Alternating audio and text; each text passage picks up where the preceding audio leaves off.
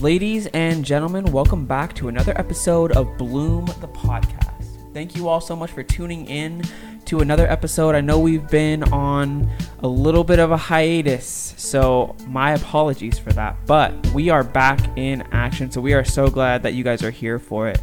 Um, if you guys are new here, I am your host, Donovan, and I'm here with the one and only co host, Ashley.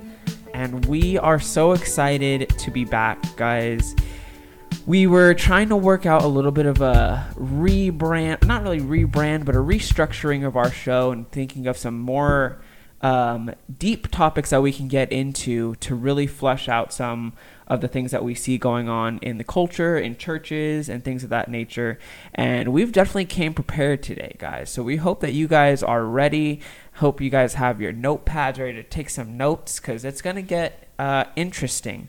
I think we have a really fun topic today, so um, hopefully you guys are all ready to tag along. If you guys missed our last episode, we were talking about what you should be looking for when it comes to finding a church. So if you guys didn't listen to that episode, make sure you go back and check that out. Um, but jumping straight into today's episode, we don't want to waste any time because we have quite a bit of ground to cover. Um, so yeah, today's topic we're going to be talking about the rising age in marriage and what we believe is attributing to that rise in marriage. Um, now, I'm going to start off with a general question for you. When you hear people talking about, and you, I guess the first, it's a two part question. One would be Do you hear people talking about the rising age of first marriages or marriage in general? And if you do hear people talking about it, what are some of the reasons that you usually hear people give for why they think that rise in marriage is happening? Um, well, I definitely hear a lot of people talk about marriage at an older age. It's not like, oh, yeah, like it's getting older and older. Like people don't talk about it that way. They talk about it as like, yeah, the norm is you ne- you should be getting married at like 26. Like it's more of a good thing. Yeah, exactly. Like, yeah. oh yeah, like those people are too young for marriage or so and so. Like it's just become this popular thought. I don't think they necessarily realize that it's like a new age thing, not yeah. something that was happening back in the day because it wasn't. um, yes. And then I think definitely the rise of age has a lot to do with going to school. The main reason you'll hear is like, oh, you know, I'm going to college. I can't have, you know, a marriage right now. Like, do co- career comes first, college, all that stuff. Right. Yeah, I agree. I think before I get into that, because I mean that's going to be our main focus today. Um, but t- I want to talk about a couple other things first before we really drill in on that because a couple of the things that I hear, especially in the Christian community, and this is mainly where our target is going to be, even though the things we're going to be talking about today are on a larger scale than just the church. The church has adopted a lot of these worldly principles that we're going to be talking about today, which is the sad thing. But to start, eh, eh, like I said, starting in the church, a lot of times you hear people reference, you know, the world's view on marriage and how no one has like a good view of marriage, mm-hmm. Which is a true thing.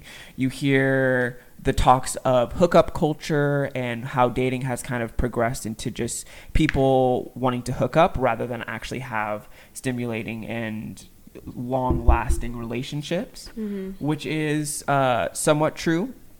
You hear a lot of people talk about the use of porn, which has ruined marriages, which people would usually uh, attribute the rise and accessibility of porn to the lack of marriages, mm-hmm. which I think has a slight effect, but I don't think is the main driver because I think that is really an outflow of what we're talking about today. Um, and then the other one that I hear a lot in the Christian community and just in general is that the couples just decide to live together instead of get married. So they get to experience all the benefits of being married and kind of live that married life, but they don't mm-hmm. actually get married. So it doesn't factor into any of the statistics that you may see that attribute to, you know, people getting married at an older age. People mm-hmm. are just living that life but never doing anything about it, you know. Yeah. Um which all of those things are good sentiments. I think those are true statements that uh, that those things do affect the the rate in which people are getting married and the age at which people get married. But I think a lot of these things are branches, if you will, to the root issue, which is, or one of the root issues, I, I should say, because this is definitely a multivariable equation. But I think one of the main roots to this problem is what you said with college and the education system. And I love how you pointed out that this isn't a new, or this is a new thing and a lot of people don't associate it with it being a new thing. Mm-hmm. I mean, you mm-hmm. see instances in the past and previous generations where p- couples got married in their 30s and their 40s, but it definitely wasn't the norm. That probably would be looked at as kind of like, oh, that's a bummer for you, you know? Yeah, yeah, no, absolutely. and we can see that clearly from statistics and we'll have this all up on the screen for you guys to see and if you guys are just listening we'll make sure we read it out for you guys so you guys know exactly what we're looking at but if you were looking we're have a graph up right here and this is showing the rise in marriage from generations past. So if you look at most of our parents were Gen Z, so if you're looking at our parents, they're probably born in the 60s, 70s, 80s. If you're looking at the trends of people getting married, you'll see that for men, they're getting married about 22 years old, and for women, they're getting about 20 years old when, for marriage, which is fairly young. Trending upwards towards closer to our generation and more so our older siblings' generation in the 2010s, you start to see that spike a lot. It goes all the way up to 28.7 for men and 26.5 for women. And that's in 2010. I think an interesting stat that couples with that timeline is the timeline of college attendance and the emphasis on college, which I, which I think kind of starts our conversation in the direction that we want to go. Because, like I said before, 1960s, 70s, people are getting married 22, 20, that's the trend to through 2010 where it's 28 and 26 which couples with the rise in college attendance in the 70s and 80s back when our parents were young only about 7 million people were attending colleges back then Fast forward to 2010, it about triples at about 21 million people. So you see the rise is going together. Now I can already hear the comments being typed of correlation doesn't equal causation, which I think is a funny thing. But we'll we'll get to that later. but it, it is interesting. So yeah, like you pointed out, it's definitely not a new thing. Or, or it is a new thing. It definitely is a new thing. Back mm-hmm. in the day, people were getting married at a lot younger, and I think there's so much here that could be talked about. That's the weird part, though, is that so many parents who got married at like 18 or 20 are mm-hmm. pushing their kids to pursue college and hold off on marriage. That's yeah. the weird part. It's like I it's just so odd to me because it happens all the time that parents yeah. always encourage their kids to do the opposite of what they did, even though like it worked out for them. Like I'm like, okay, so I actually have um, a little something here too. I looked up, um, I, I looked up pressure for college students, right, yeah. for their kids to go to college, and this this comment that this lady Diana wrote just just had me like, yeah, this is this is most people, sadly. Sums it up. But she said the question is, would you care as a parent if your child chose not to go to college? She said, Yes, I'd care, desperately, for two reasons. Our household is deeply committed to an intellectual life, because you can't have that if you don't go to college, and lifelong learning. Mm-hmm. I'd be devastated if our children decide that university had nothing worthwhile to teach them. While I believe in autodidactism, can, cannot read. Um, there are things you simply can't learn or explore by yourself. A degree isn't strictly necessary in an objective sense, but in the U.S., it's a badge that says, I was able to do the work and finish, and it's the ticket to the middle class. My husband has two degrees and doesn't work in his field of study, but they made it possible for him to be taken seriously for any job he chose to apply for. That's so ironic was that, so not ironic. like the cringe levels were just rising as well, I read that comment? Yeah, and this is something I want you guys to take note of as we start early on. Take a note of the bad advice trends because you're going to see the bad advice permeate its way throughout young childhood all the way to young adulthood and this is the these are the wreckers so it's not necessarily college itself because i'm not against college as a whole there are plenty of people that i know and respect and have gone to college and have done great things. There are certain fields that you literally have to go to college in order to be in them. So mm-hmm. this isn't a knock against college itself. This is a knock against the it system. being trendy. Also, this is the knock against the system and the bad advice that is coupled with the system. Mm-hmm. So one thing that that lady mentioned mm-hmm. is that she or her husband did not work in his field of study. So I oh want to kind of drill in on that to start because one of the emphasis emphases is that a word? emphases. They're gonna be like, he see, y'all didn't go to college. You can't read that word. Yeah, can't, can't read. read that word. Can't even speak English. The ma- one of the main emphasis on college is that you get to do your dream job. You get to find your passion. You get to you know experience the, this what did she say? The ticket to the middle class, which mm-hmm. I think is a mm-hmm. hilarious statement.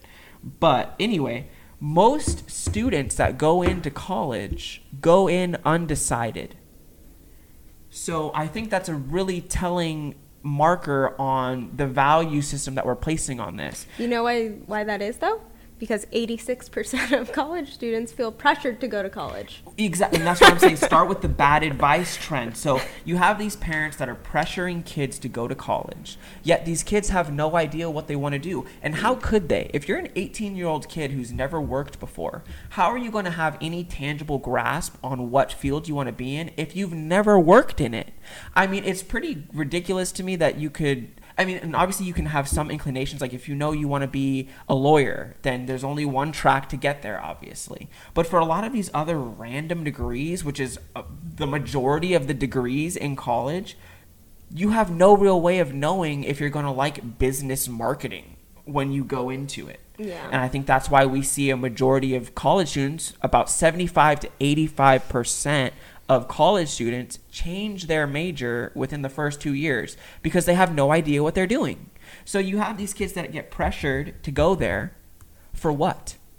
right, because people will be like, like Nikki and I have talked, and he was like, if you choose the right major, then college could be worth it. But then it's like 80% of people choose the wrong major because yeah. they end up switching anyway. Yeah. So it's just like, yeah, yeah, yeah. And I and I want to tie this back in because that can just sound like a very general thing to talk about, but it definitely matters because when these people are young, and in in my experience, growing up in a household that didn't prioritize college, our parents were completely supportive of us if we wanted to go, mm. but none of us did because we didn't really have anything that we felt we needed to go to college for. So we've been working straight out of high school and kind of figuring out what we like to do on in the field, not in the classroom. Mm-hmm. Um, and I think that's important because one of the things that we've normalized, and this is where I think it really starts to hinder people, is you send your kid off to college, he starts to accrue debt. Now we're talking about you're wasting time and money going to college for a degree that you don't know if you want yet. And you can't quit because you're already in debt. And so that'd be a waste. Yeah, so but that's one of the other sad things is the amount of college students that still drop out mm. because you have about 4 out of 10 college students drop out before their sophomore year. Before their sophomore year. That's so, assuming you're a good Christian kid and you decided that you wanted to go to masters right. You've paid forty-five thousand dollars for that year, hmm. and four out of ten, four out of ten of those kids are going to be forty thousand dollars in the hole by the time they're done with that year. Mm. And a lot of people would say, well, you can still get married and be in debt, which is true. You can do that. Is it ideal? No. And is it that what you're advised to do? And this is where we get back on track to the bad advice train. If you were to ask any Christian counselor or Christian parent or, you know, anyone in the Christian circle, what are the main things you need to do before you're married? What's the number one thing that they're going to tell any man? Be financially stable.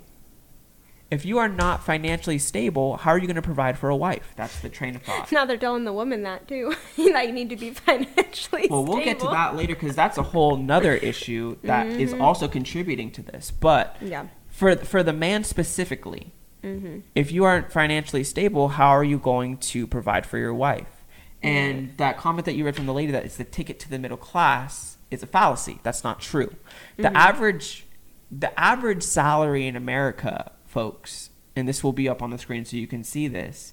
The average salary in America is $51,000 with a median wage of $34,000 a year. Couple that with the people that go to college, it's about 70% of the population. So, or 70% of the people in the US. So, if you're talking about the ticket to the middle class, that's not really that. if 70% of us are there and the average salary is still $51,000, how does that add up? Mm-hmm. But couple that with you being an average of anywhere between twenty to fifty thousand dollars in debt by the time you finish your degree. That's not very financial. let me tell you. Let me tell you something that a lady is not going to find attractive is you not being able to marry her because you have about a billion dollars in debt before you can get married. Yeah. And this is just super significant, guys, because we don't see this in scripture. We don't see any need or emphasis on continued education or this prestige of going to these colleges and the accolades that come with it. And you can tell just the pompous attitude from that lady's comment mm-hmm. on how she views someone who goes to college versus someone who doesn't go to college. There's I, I forget the verbiage she used, but it's like it gave him the attention to get even looked at to be in other fields. It's like okay, so like how do you know that that's the reason? First off, right? Were they like you know what because of your degree in this completely opposite field, we're gonna hire you here. yeah, and it's very it's very damaging for young Christian especially for young Christian men, because there is an immense pressure, especially if you do desire to be married, to go to this college that way you can guarantee yourself a good job. And I just think that is a very, very mismanaged expectation given that one in three people don't end up working in the field that they study.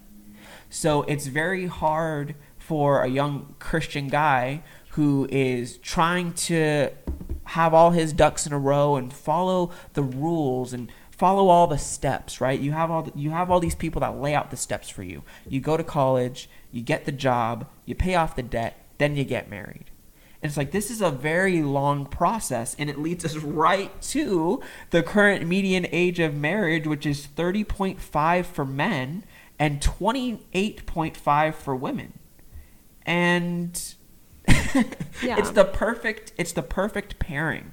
And I think this is one of the things that attributes to the arguments again uh, that I was talking about before. One of them being the whole porn issue. I think this is one of the outflows of this because you have a bunch of unsatisfied, undriven young people because of the system that they're inundated with. They're stuck there. They're stuck in this cycle of following the steps, following the the advice, following the wisdom of waiting and being older and doing all these things, and you're left with this. Mm-hmm. These industries, porn, OnlyFans, all of these, all of this sex work industry that we're seeing relies on the consumer not being able to have sex. That's and I think that's the the missing link that most people don't talk about. If people were having sex like they used to back in the day, and people were getting married and being in relationships, you wouldn't have this drastic need for all of these sex work fields and all of these pornographic industries. They wouldn't make half as much money as they do now. Obviously, people abuse and people will take what they can get, especially if it's cheap and easy. And mm-hmm. that's an outlet that porn can easily fulfill. But I think that need would be drastically different if you had society operating in a way that didn't funnel them towards loneliness. Mm-hmm. And you can see that in the Christian community and in the secular community with one in three people being virgins into their 30s, folks. Into their 30s. And that's worldly people. I think the assumption of the world is like the world's just having sex all the time. They're just out and about, just fornicating left and right. And as much as that is true in some cases, and the world is filled with immorality and all these things that are super terrible, but it's not as it would seem on the surface to most people. Because a lot of people, even in the secular world, are still struggling to actually have sex and be in sustaining relationships. Right. And I think one of the common misconceptions is that people who aren't believers don't want to be don't want to have a relationship with someone that's yeah. not just having sex, but right. like that's like they're still humans, guys. they yeah. still have desires and needs like normal people. yeah, because while the divorce rate is extremely high, if you ask most American people uh, what they desire in a partner, they all say the same thing. Yeah. You know, someone I can be intimate with, someone that I can spend my life with, grow old with. Like all these tropes come from the world, not necessarily from Christian culture. Right. Like all of these things that you see in movies, shows of the couple getting old together and, you know, having this crazy romance life, being married, having kids, the white picket fence. I mean, okay, let's just go back to the original American dream, which has been completely destroyed by this college system. The original American dream was the man goes out, gets a regular schmegular job at a factory or in a, you know, mine or some random, you know, manual labor job. He works, he provides a solid living for his wife, and they have their family. Now, the American dream has transferred into this weird chase your dreams, dream career kind of deal where you have all these people chasing these really eclectic one off degrees trying to make it. and you, that's another thing that attributes to people waiting so long because before if you're working at a farm or in a factory you're making enough money to support yourself and another person and you can go ahead and get married you don't have these other concerns. With the culture going the way that it's going everything's pushing this individuality and like you can make it be an entrepreneur do this do that. You can retire by by the time you're 30 like it's all these delusions of grandeur that we've inundated these young people with. So now the thought process is i'm going to go to college. I'm going to get this amazing degree that's going to make me six figures when i graduate which is a joke by the way and then I'll be able to retire by the time I'm really young, and then I'll be able to spend all my time with my family and be married and be happy. Mm-hmm. And it's like we've completely destroyed the hard work uh, ethics of people because everyone's trying to get the cheapest, easiest route to attention and success. So that way they don't have to work. Our pride is so much in the way where we can't just work regular jobs and be content with that because that's no longer status quo. So it's super sad, and you, you know, it's hard to like explain exactly how how far this goes. I mean, we could be here all night. Yeah. And like one of the other things is I think we're just stripping men and women of their roles and of their purpose, which is making unmarriable people. I don't know if you see that like I do. Oh yeah. No, I totally agree. I was talking about this also for kind of like going to the woman now as well is if you aren't called to singleness, then you're called to get married, right? Which normally means that you're going to get married and have a family, and that means that your calling as the Bible states is to be a keeper of your home for your family to be the priority. As a mom, your children are priority. Everything in your home comes before anything else. Mm-hmm. And what is the leading factor of getting women to fail that job? Giving them an actual job. exactly. a different job. Yeah. So, my thing is, if you're not called to singleness, then you have a very specific calling, a command actually a command. God is not going to be, I, I did a whole post on this. God is not going to be pleased with you if you are a successful businesswoman, but your house is chaos. So, and this is under the presupposition that you're married because there are people exactly. if you're not called and, you to know, marriage or you're single for a time, of course. Well, even if you are quote unquote called like you desire to be married, that doesn't mean everyone gets married. Exactly. You know, That's what I'm saying. But, so if you're yeah. single for that time in your life or whatever, of yeah. course you got to do what you got to do. You know, you can't just wait around. Right. But at the same time, why is the biggest advice to women who already have a specific calling, a specific job, to tell them to go out and do the one thing that's probably going to help them in failing their task. why is that why is that the advice? Especially in the church because yeah. we're we're so far off the mark and that's why like the emphasis on college for men is one thing but the emphasis on college for women is a whole other catastrophe that leads to this it boggles my mind that leads to this extended age of marriage because now what you have is women that are thinking like men that are saying right. i'm going to go and provide i'm gonna, the expectation is never on the woman to provide for other people. That is a burden that is placed on men per the role. That is how it's always been. Mm-hmm. but now we're ascribing that same role to the women. Right. And it's drastically hurting the way that they perceive getting into relationships themselves. Right. And like I'm seeing the statistic here that I don't even think is very accurate. You know, the things you find on the internet. But it says college educated adults are more likely to be married than less educated adults. And while I don't believe this really to be true, my thing is is I truly do believe that women who have pursued a career or a college degree are way more likely to be respected than someone who hasn't. Like women who do not pursue college, I don't believe are as respected. It's like, oh, like why didn't you do that? Like, what? Yeah. Are you not smart? Are you dumb or something? But it's like instead of men looking for qualities that are actually specific to a woman who's going to be taking care of his children and you know him and like cooking, cleaning, doing all those things at home, mm-hmm. he's too worried about her um, education level. well okay, there's a couple things about that. One, I believe that statistic is true just for the simple fact of how many people go and the current median age of marriage. It makes sense. I guess right? if majority of people are going, you can't. Yeah, because that makes, sense. sense. So if everyone is on the same track, right? Everyone's saying, I've got to go to college before I get married. That's for the men and the women. So I would definitely believe that a hmm. higher percentage of women that graduate would be married. The problem is is the rate at which they get married because it's very easy to see how many people are getting married. you have 9% of adults over the age of 18 to 24 that were married in 2010. 9%. so, where that stat is true of more people are getting married that are after college, that's still 9%, guys. I want you to think about how small of a, a, a portion of people that is. We're talking about mm. 9%.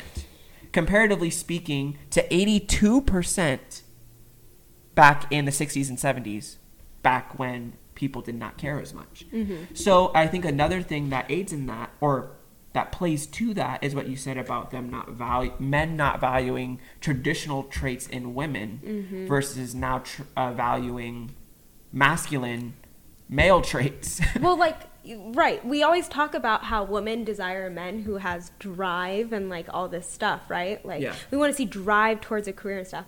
Now the men are looking for the exact same thing in women. Like we want to see that she's passionate about her career and driven in that. And it's like but is she going to be doing that when you're married? Yeah but but and that's the thing because that's the other fallacy is men don't care about women's careers most of the time. If you ask majority of guys, do you care what your female does for a living or do you care what your future wife does for a living? Most of them are going to say no because like you said, most of the time the woman's going to be at home managing the household. So we we're conditioning men to try and value these things in women when that's not really the reality. And it doesn't do women any favors too because I think this is a hilarious statistic for women and it kind of goes against everything that they stand for and everything that we're trying to push. Because this was a study done in, in a focus group of about a thousand women. They they polled and did research on these thousand women and showed that there was a 25% decrease in marriage for highly successful women and that every 16 IQ points a woman goes up from 100 she's 35% less likely to be married and that's the same with pay mm-hmm. so the, the correlation is women and men don't have the same attraction system and women are only making it harder for themselves because typically women want a guy that's going to be able to provide, right? Mm-hmm. So how is a guy going to provide for you if he makes less money than you? Mm. He can't. So now a woman, say a woman comes out of college, right? She's an a, a accountant or a doctor or lawyer or something, and she's making eighty grand, right? She can't go and marry some guy that works at Walmart. She's got to find a guy that is at least making something comparable to her, so that way he can provide for her eventually, and she can retire. So it's making it harder for the women because the people, as we showed before, the average salary is $51,000. So the the higher women go up from that point, the harder it is for them to be married it, it is what it shows. And you can see that clearly just in women's standards and what they look for. It goes against what we're naturally designed to to look for in in each other.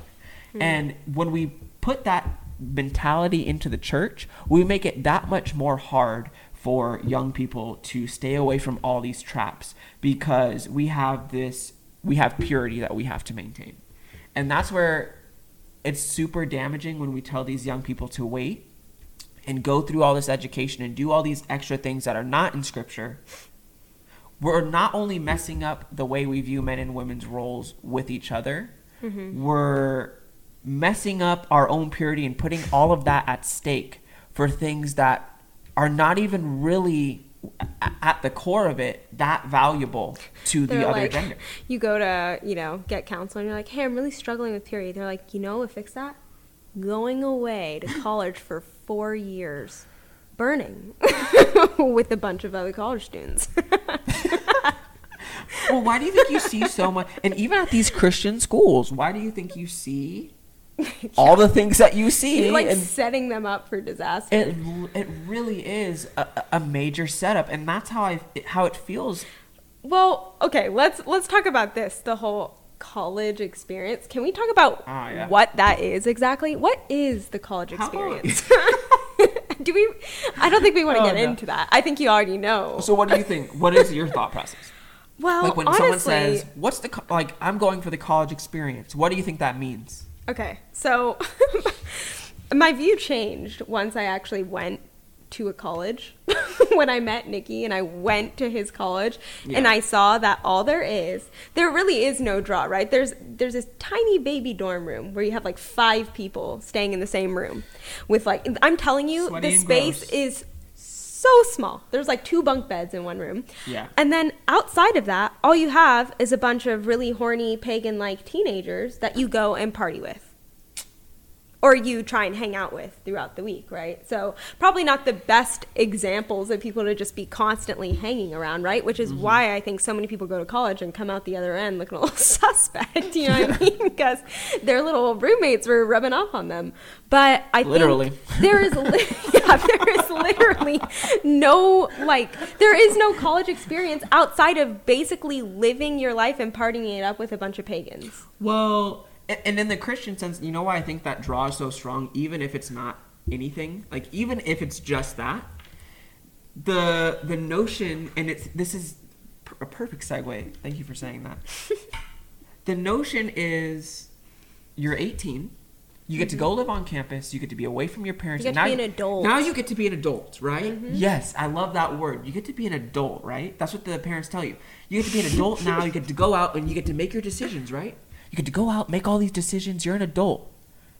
But at the same time, you're not an adult until you've graduated college. So it's this complete misnomer because not only do your parents not really consider you an adult, it's just kind of the vernacular of them getting you out of the house.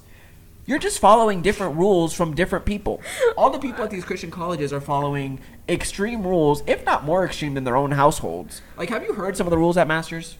Uh, like, are we really not going to talk about that? Because some of these masters rules are more strict than rules that I've had as a ten year old kid. so, I mean, it's it's and it's so attractive still because it's not their parents telling them, so they feel like they're going against the grain, but right. they're not.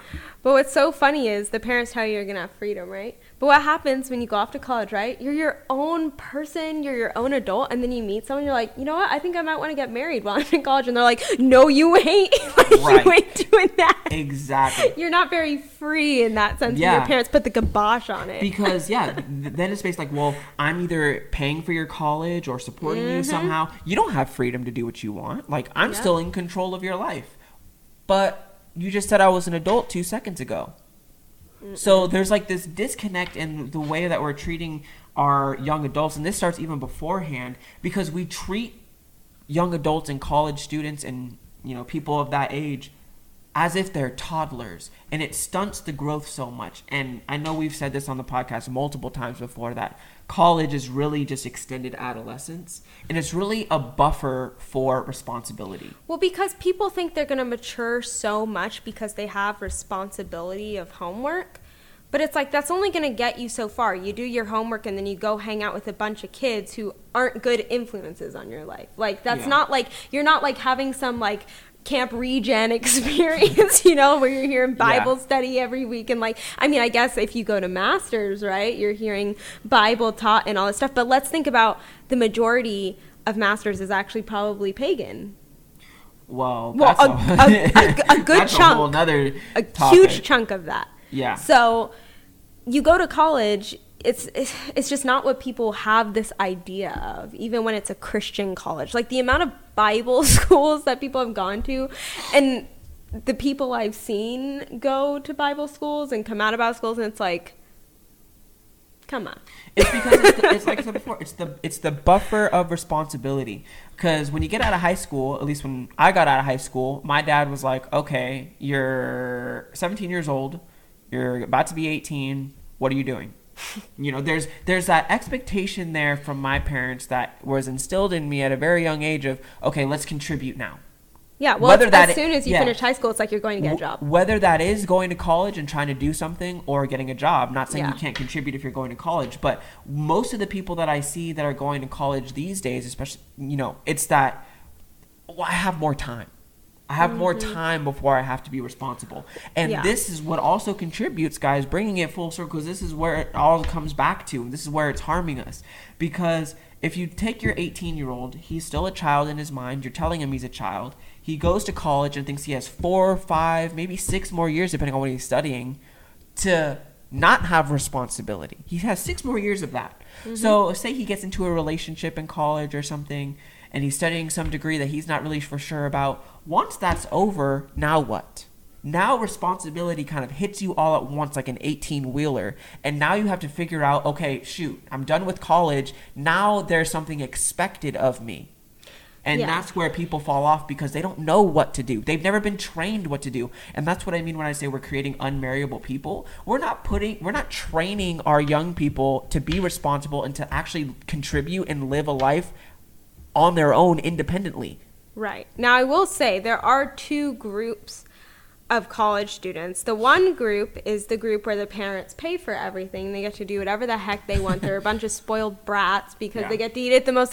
I remember just going to Cal Poly and like just seeing the crazy expensive restaurants, and all these college students are eating there. I'm like, how are they affording that? They're not. Their parents are paying for that. You know, whatever. Yeah. And then there's the other group though who's working like full time also while they're in college, which is pretty impressive. And that's yeah. uh, honestly, I feel like if you're going to go to college, that's what you need to be doing. You should be. Don't forget about the third group. The third, the third group of people is the group that is at college, not working and not being paid for.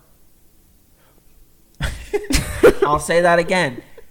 There's the third group of people that's at college, not working and not being paid for. So not only are you accruing debt, you're not making anything back on it. And I think people have sh- such a short-sighted view of debt, right? People are like, "Oh, I'll, I'll pay it off. I'll, you know, once I get my job, I'll make that back." And that's one of the things that we're told about college, right? Like it's an investment. You invest in yourself by getting this education, and that way, when you're done, you'll have a job that pays off your de- your your degree will pay off your debt in four years. That's false. The average amount of time it takes to pay off your debt is about 20 years for most of these degrees that people are getting. 20 years. So put that into perspective, especially if you're a person that's never worked and you're coming out of college as someone who's never had a job. Effectively, what we're saying is even until you pay off your debt, even if you're getting paid from your job, you have not made a single penny. Hmm. You have no penny. As long as you're in debt, you haven't made money. So I think people have a wrong perspective, a very short-sighted perspective of debt as a whole, which is really damaging, especially because because we're not training young people to value, value money. Mo- Just throw it away. yeah. Yep. Yeah, it's crazy. So it's it's hard to it's hard to get back on track because it's so ingrained into the culture and again people don't have a long-term view. Because that's the other thing. Going back to the people that are going in that are undecided. Mm-hmm. and uh, back to the bad advice as well. What are we telling our people what are we telling our young people to do in those times? Because a lot of times it's just like go figure it out. And it's like okay so if you understand how debt works you understand how time works you're losing time you're losing value as you go through this system and I've talked to people and they tell me like, yeah, I'm studying this. I'm like, okay, so what are you gonna do with that? And it's like, well, I'm not really sure. And it's like, okay, so am I gonna be the person that's like, okay, so maybe we should stop going until you know, and maybe you should just work until you figure it out, or like, what is? How do we like mitigate this? That's what I'm trying I to. I don't want to work at McDonald's though. Yeah and that's the pride talking because we're above being working with our hands or we're above working at fast food but that's the sad part is so many people think that they are going to escape that escape that by going to college but that's not true. No it's not true. How many people do you think went to college and are working at mcdonald's? How many people do you think and even on like a slightly more upscale version of that how many people do you think are working as a receptionist for like a law firm or something with their degree. Because if you look on job postings, what you'll see for the most basic of entry level positions, I got my first, for, just for context, I got my first office job when I was 18 years old. That job required, on the posting, required five years, five years of admin experience and an associate's degree in business. Keep in mind, I was 18 years old, so it's not even physically possible for me to have either of those things. You work hard, you get the job, you don't have to do it. like there's this weird notion and like that comment you read to start this whole thing, it's like this is a ticket to a great job. It's like no, most of the people with these degrees are going to end up starting entry level and they're still going to have to work their way up the corporate ladder. We have this weird perception of just like I'm going to get this job and I'm going to instantly become a director and a manager and I'm just going to be making buku dollars. Well, also people think that just because you have a degree means you're going to get the job. But I'm sorry, I think people value your work experience also more than they value your degree. Like you can't you can't be like, yeah, I've been in college for 10 years, but I've never had a job. So, totally ready to work for you. They're yeah. going to look at you kind of like who do you think knows more about the field? Someone who's worked in the field for 4 years or someone who's been in college for 4 years studying the field? yeah. Yep. It's a legitimate question. Yeah. it's a legitimate question.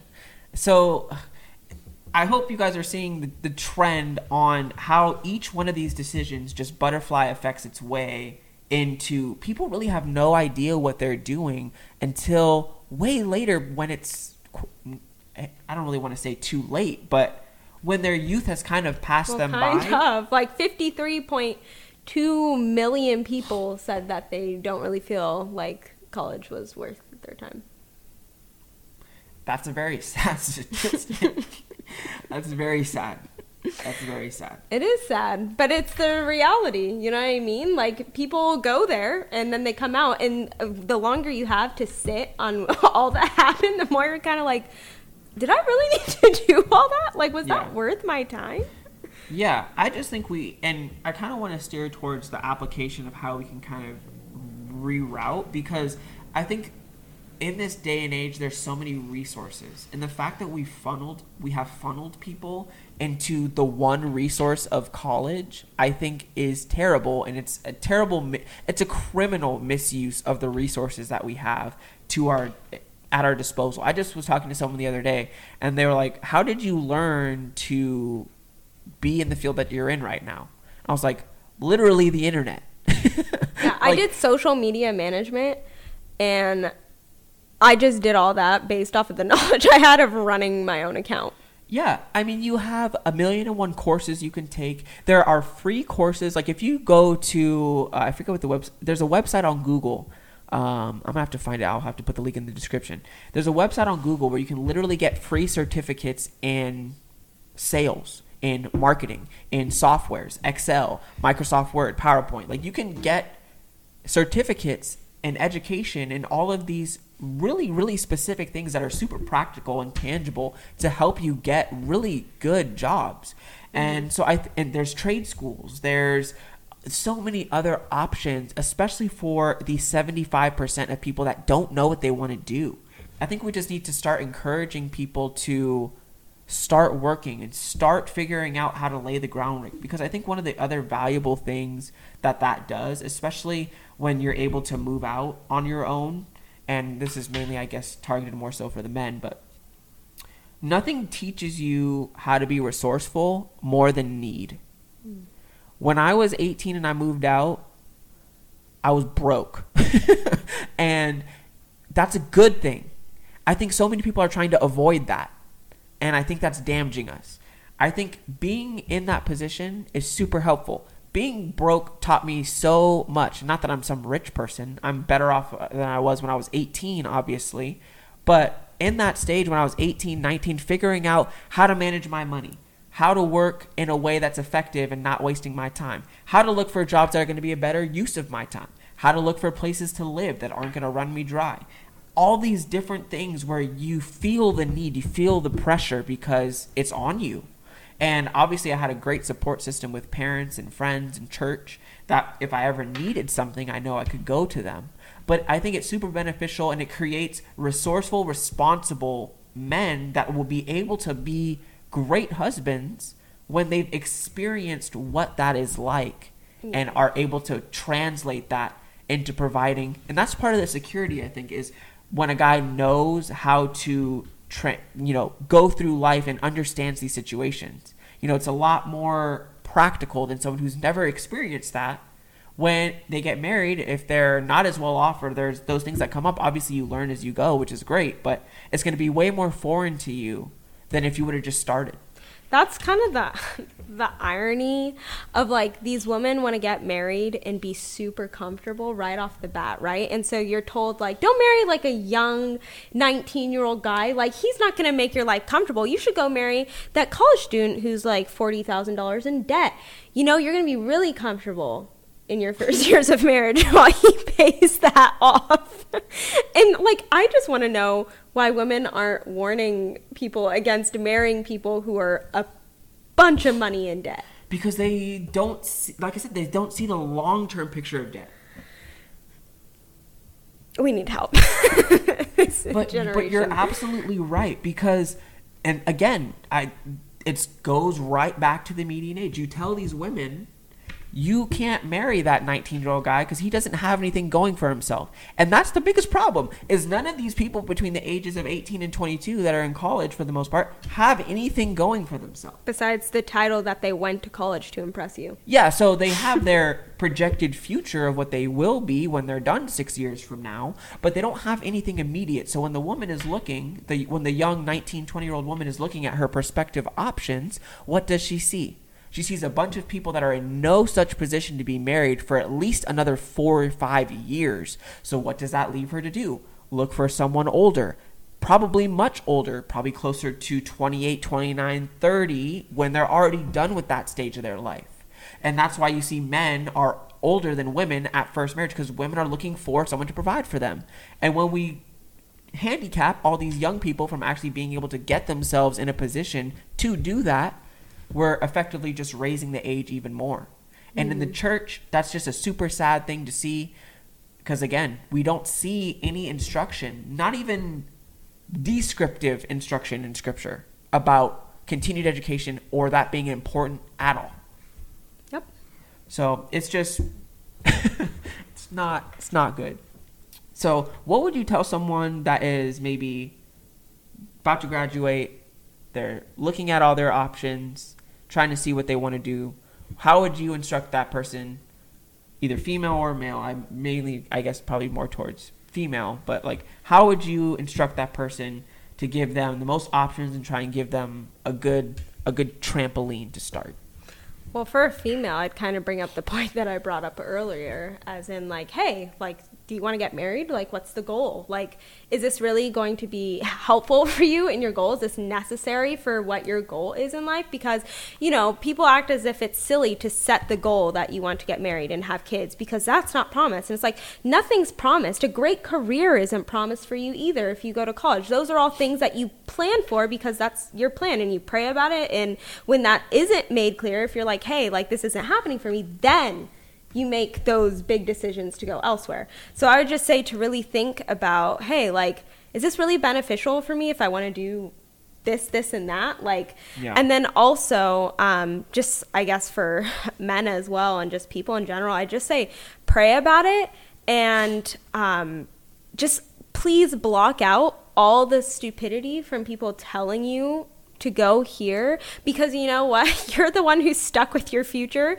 your possible future debt. Anything that happens is on you. It's gonna, you're not going to be living with those people who are like, yeah, you should do this or guilt trip you into going to college. Like, yeah. you can't be like, I was guilted into going. No, that's on you, bro. You do not have to go. This is your life.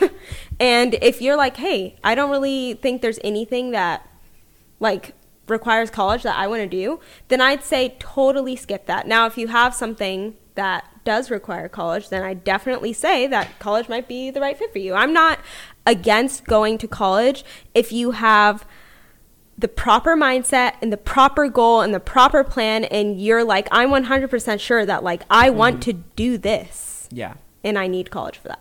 Yeah. I agree. And I can't stress enough that what you just said like this is not to discredit college as a whole. My well, husband went to college, guys. It's yeah, okay. He made a, he, a total G. He's one of the people came out making bank, boys. yeah, but like it's not to discredit it because it can be very beneficial. And like I said before, I know plenty of people that have gone and are doing very well for themselves. So it it has its place, it has its purpose. But the problem is we've broad brush stroke over all young people and say this is something you need mm-hmm. to do and that is damaging and crippling people's relationships yeah. um, but what i would i would say to men and really to anybody but primarily to the men is to not like you said not listen to the terrible advice and if you have a, a career that you know you want to do that requires it obviously go for it but if you're one of the 75%, which by balance of probability you probably are, don't go immediately because it will always be there. Yes. It will always be there. So if you go, you start working, jump around to different industries, see what you like, work a few different jobs. If you find something you like along that way, then that's the Lord's path for you. If mm-hmm. you still feel like you haven't found something that you're satisfied in, and you know that you want to do long term you can always go back. But i definitely would challenge you with the mindset of what is going to be satisfying for you. Because i think that is one of the other misnomers that greatly hurts people with careers is because we put such uh, emphasis on them and we tell ourselves that these careers will satisfy us and that it's quote unquote never work if you enjoy what you do and that's not true. So even if you have a field that you are passionate about, it's still going to be stressful, it's still going to be difficult, and there's still going to be hardships. So if you think that you're going to escape the hardships of work by doing something that you like, I would encourage you to not think that way because you will be very disappointed. So even if you end up in a career, say you don't go to college, you work a couple different jobs, you end up in a you know sales job or business job or whatever, and you're making a good living, you're not completely sold on it, but you're not completely against it either. I would just say weigh the pros and cons. Think about where you want to be and how you want to get there. If you are someone that wants to be married and you're making good money where you're at now, is going in debt or taking on a big loan or something like that going to be beneficial to what you want to do or is that going to slow you down so just put all these things in practical in practical order and don't look short-sighted on the negatives or positives of either because you'll end up shortchanging yourself of potentially something really good mm-hmm. so that's what i would say i hope this has been informative hopefully you guys have something to think about. I would love to see your guys' comments on what your perspective is on this. Maybe you guys disagree completely and you think we're stupid, or you agree totally. Because we couldn't say those words earlier. yeah. Gonna have to edit that out. Yeah. it's just a Siri voice. Um, maybe you disagree, maybe you do agree, maybe you've lived through this already and you can say you either agree or disagree. Um, I would love to just get the conversation going because, from our vantage point, I think this is one of the great contributors to the median age of marriage rising as it is. Um, so, yeah, don't forget to like, comment, and subscribe on this episode. And we will be seeing you guys on the next one. We're changing our upload schedule a little bit, so we won't be uploading weekly. It should be bi weekly going forward. We're going to be putting a little bit more into the production of these. So, hopefully, you guys enjoy that the preparation and the slides and things to help you guys follow along with our thoughts. So, um, like I said, hopefully, you guys enjoy. Don't forget to leave a like, a comment, and subscribe. And we will see you all on the next one.